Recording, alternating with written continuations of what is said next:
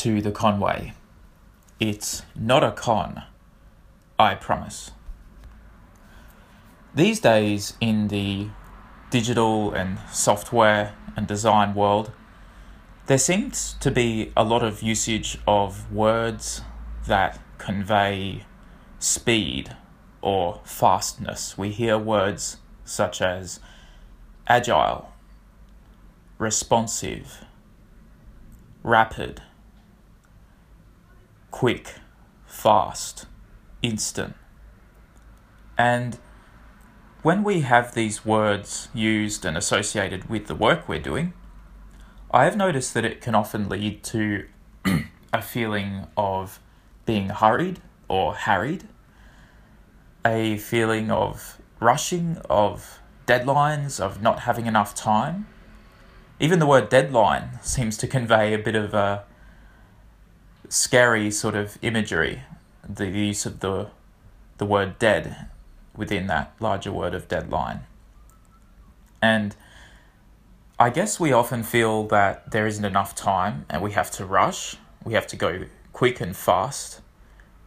And that leads to a feeling of pressure that we are trying to work quickly and there isn't enough time, and so we're kind of stretched or we're pressured. I would like to try to reframe this idea a bit because I found that actually, when things are going smoothly and delivery is rapid, that's not the feeling I have at all. In fact, I often feel quite calm, relaxed. I feel that there's time and I don't feel too stressed out when things are running smoothly.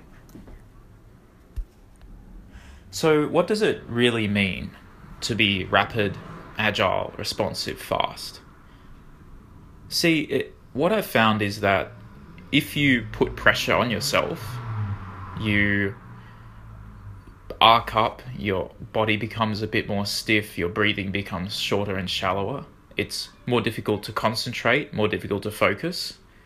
You start to have your focus kind of split or fragmented between a lot of different things.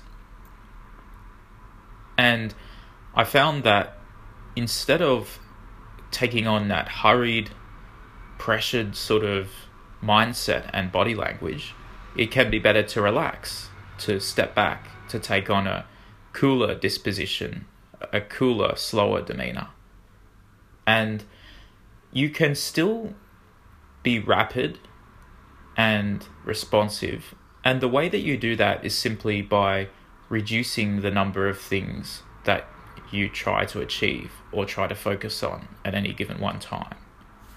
You try to reduce those things. So instead of delivering, say, a three page summary of something, you just focus on writing one really good paragraph.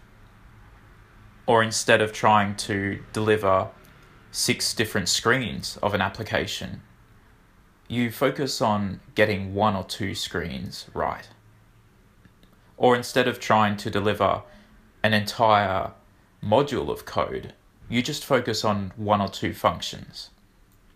And when you deliver those, and it takes some confidence to do this, but when you deliver that small amount of work, you find that you have a kind of adrenaline kick. You have a bit of a dopamine rush, whatever you want to call it. You have a feeling that, oh, I achieved something, I got something out.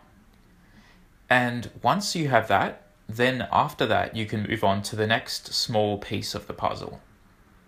And because you're doing things only a small amount at a time and reducing your focus rather than increasing it, you're actually able to deliver more rapidly and more responsively.